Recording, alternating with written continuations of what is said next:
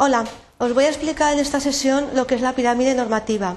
Eh, se compone lo que se denominan las fuentes del derecho español. Lo primero que tenemos que ver es eh, cuál es la jerarquía de las fuentes, se entiende cuál va primero que otra, cuál tiene mejor, más valor y cuál se va a aplicar en primer lugar. Las fuentes del derecho, eh, no solamente en el eh, derecho civil, eh, vienen indicadas en el artículo uno, párrafo primero del Código Civil. Y son la ley, la costumbre y los principios generales del derecho.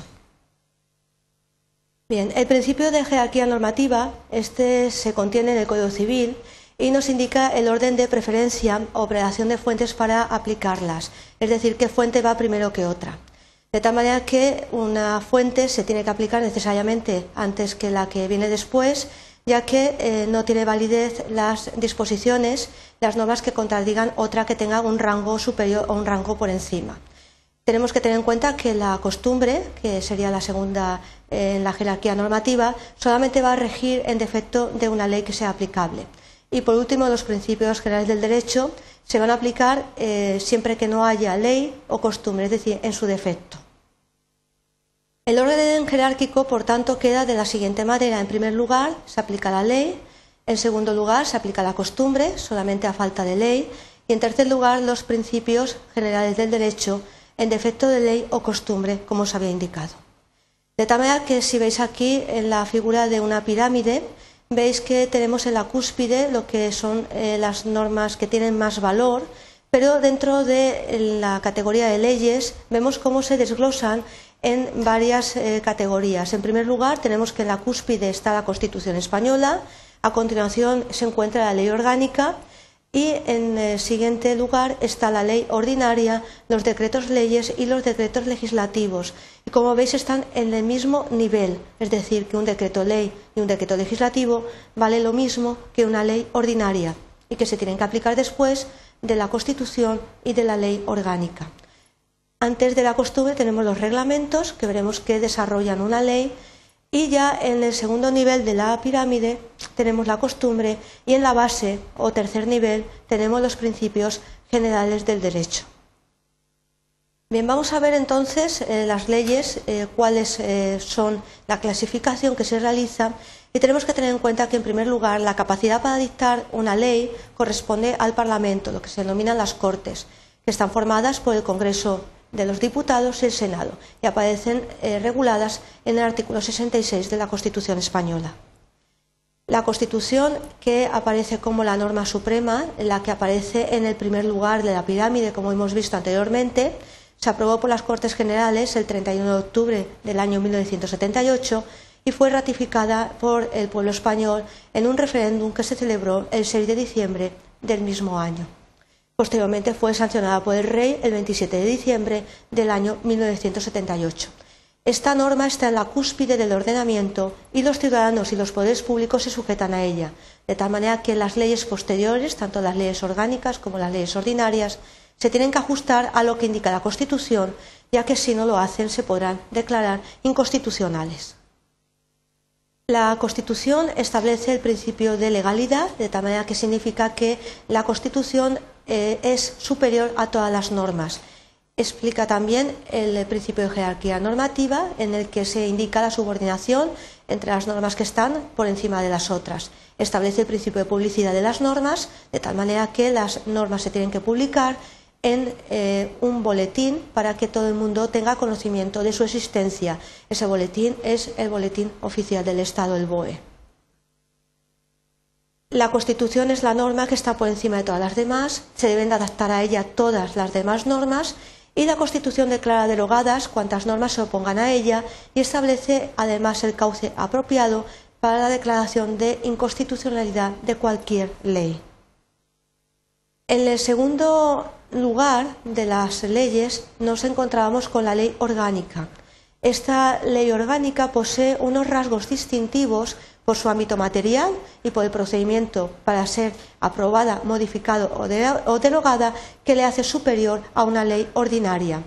Aparecen las materias recogidas en el artículo ochenta y uno de la Constitución, de tal manera que son leyes orgánicas las relativas al desarrollo de los derechos fundamentales y de las libertades públicas, las que aprueben los estatutos de autonomía y el régimen electoral general y las demás que aparecen previstas en la Constitución española.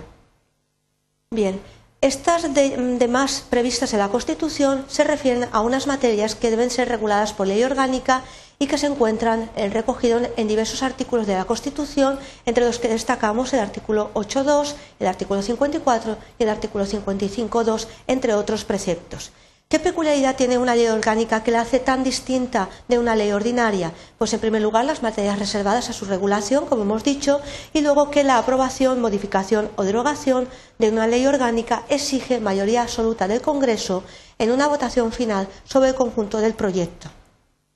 La ley ordinaria eh, está por debajo de la ley orgánica, no tiene materias reservadas y el procedimiento de aprobación, modificación o derogación es mucho más sencillo que la de la ley orgánica, ya que solamente requiere mayoría de cada Cámara.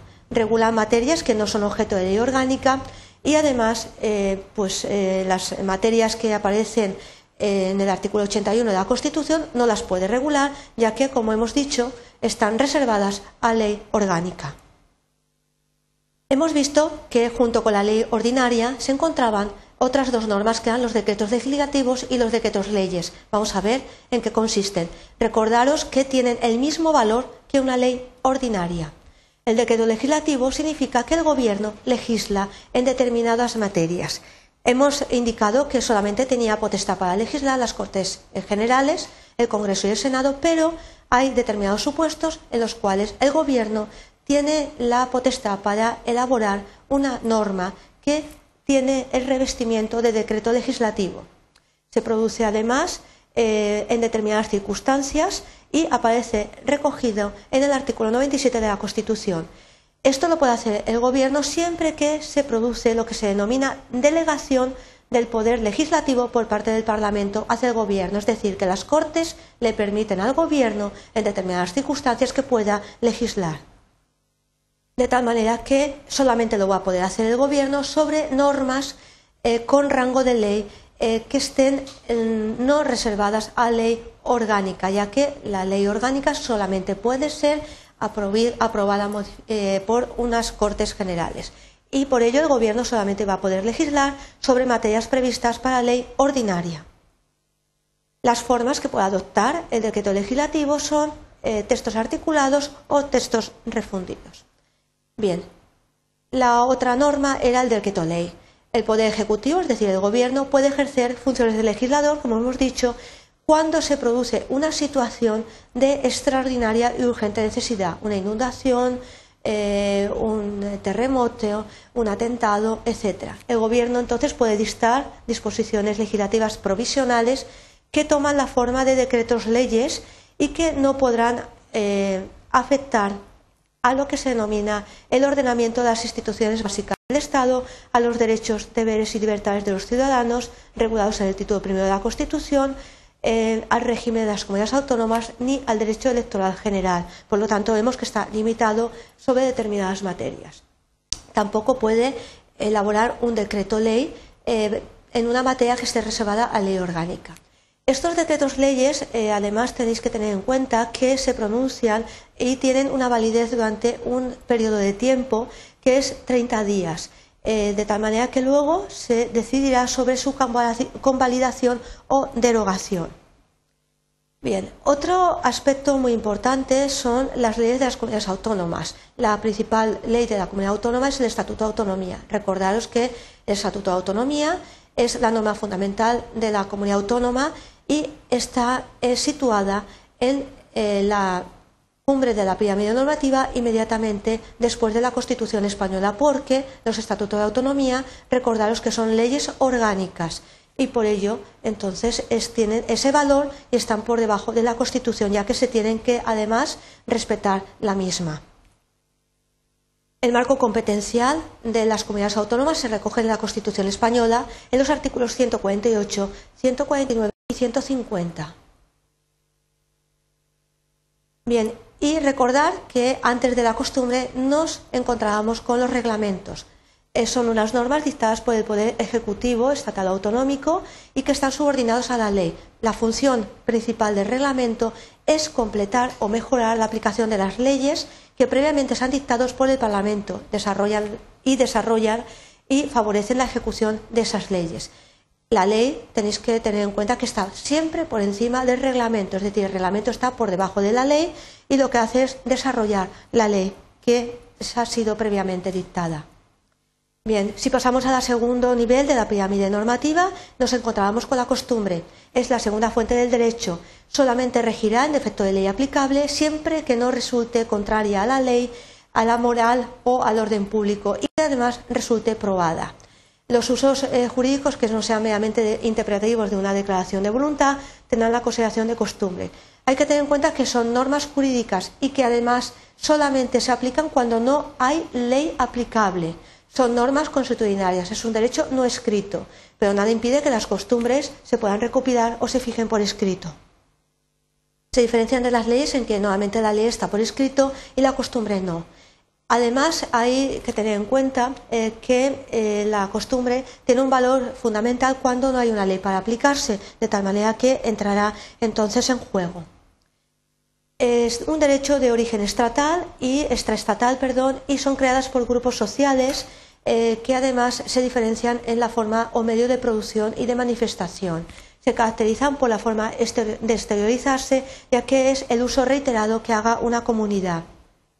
Los caracteres de la costumbre es que es una auténtica norma jurídica, se diferencia de las normas de cortesía y son además normas que se caracterizan por la forma de producción y de expresión o manifestación.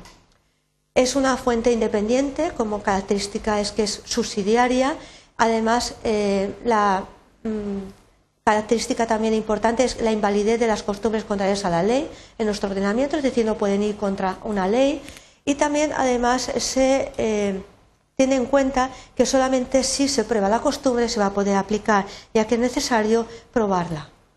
Los requisitos legales es que haya una existencia de un uso social, que haya una reiteración de ese uso, que no sea contraria a la moral, que no sea contraria al orden público, que resulte probada y que exista lo que se llama opinio iuris o convicción jurídica.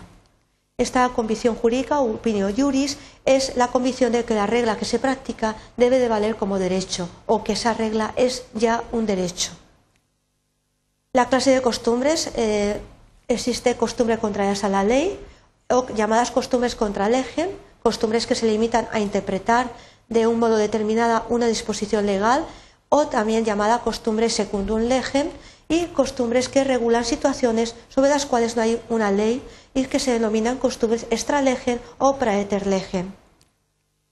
Por último, en la base de la pirámide normativa estaban los principios generales del derecho. Los principios generales del derecho se aplicarán siempre que no haya ley o costumbre, sin perjuicio del carácter que tienen los principios de informadores del ordenamiento jurídico. Hay que tener en cuenta que son auténticas normas, pero son normas subsidiarias o supletorias, solamente aparecerán y se aplicarán en defecto de ley o costumbre. Además, eh, teniendo en cuenta que los tribunales, eh, cuando se plantea un caso para resolver, tienen además que eh, atender al sistema de fuentes establecido, de tal manera que eh, en los tribunales, si no hay una ley o una costumbre que se pueda aplicar, tendrán que aplicar un principio general del derecho, ya que está en la última posición de la pirámide normativa. ¿Qué funciones tienen los principios? Pues eh, tienen una función de fundamento y además son normas orientadoras de la función interpretativa, es decir, nos ayudan a saber qué eh, quiere decir algunos criterios o algunas eh, formas de interpretación de las normas.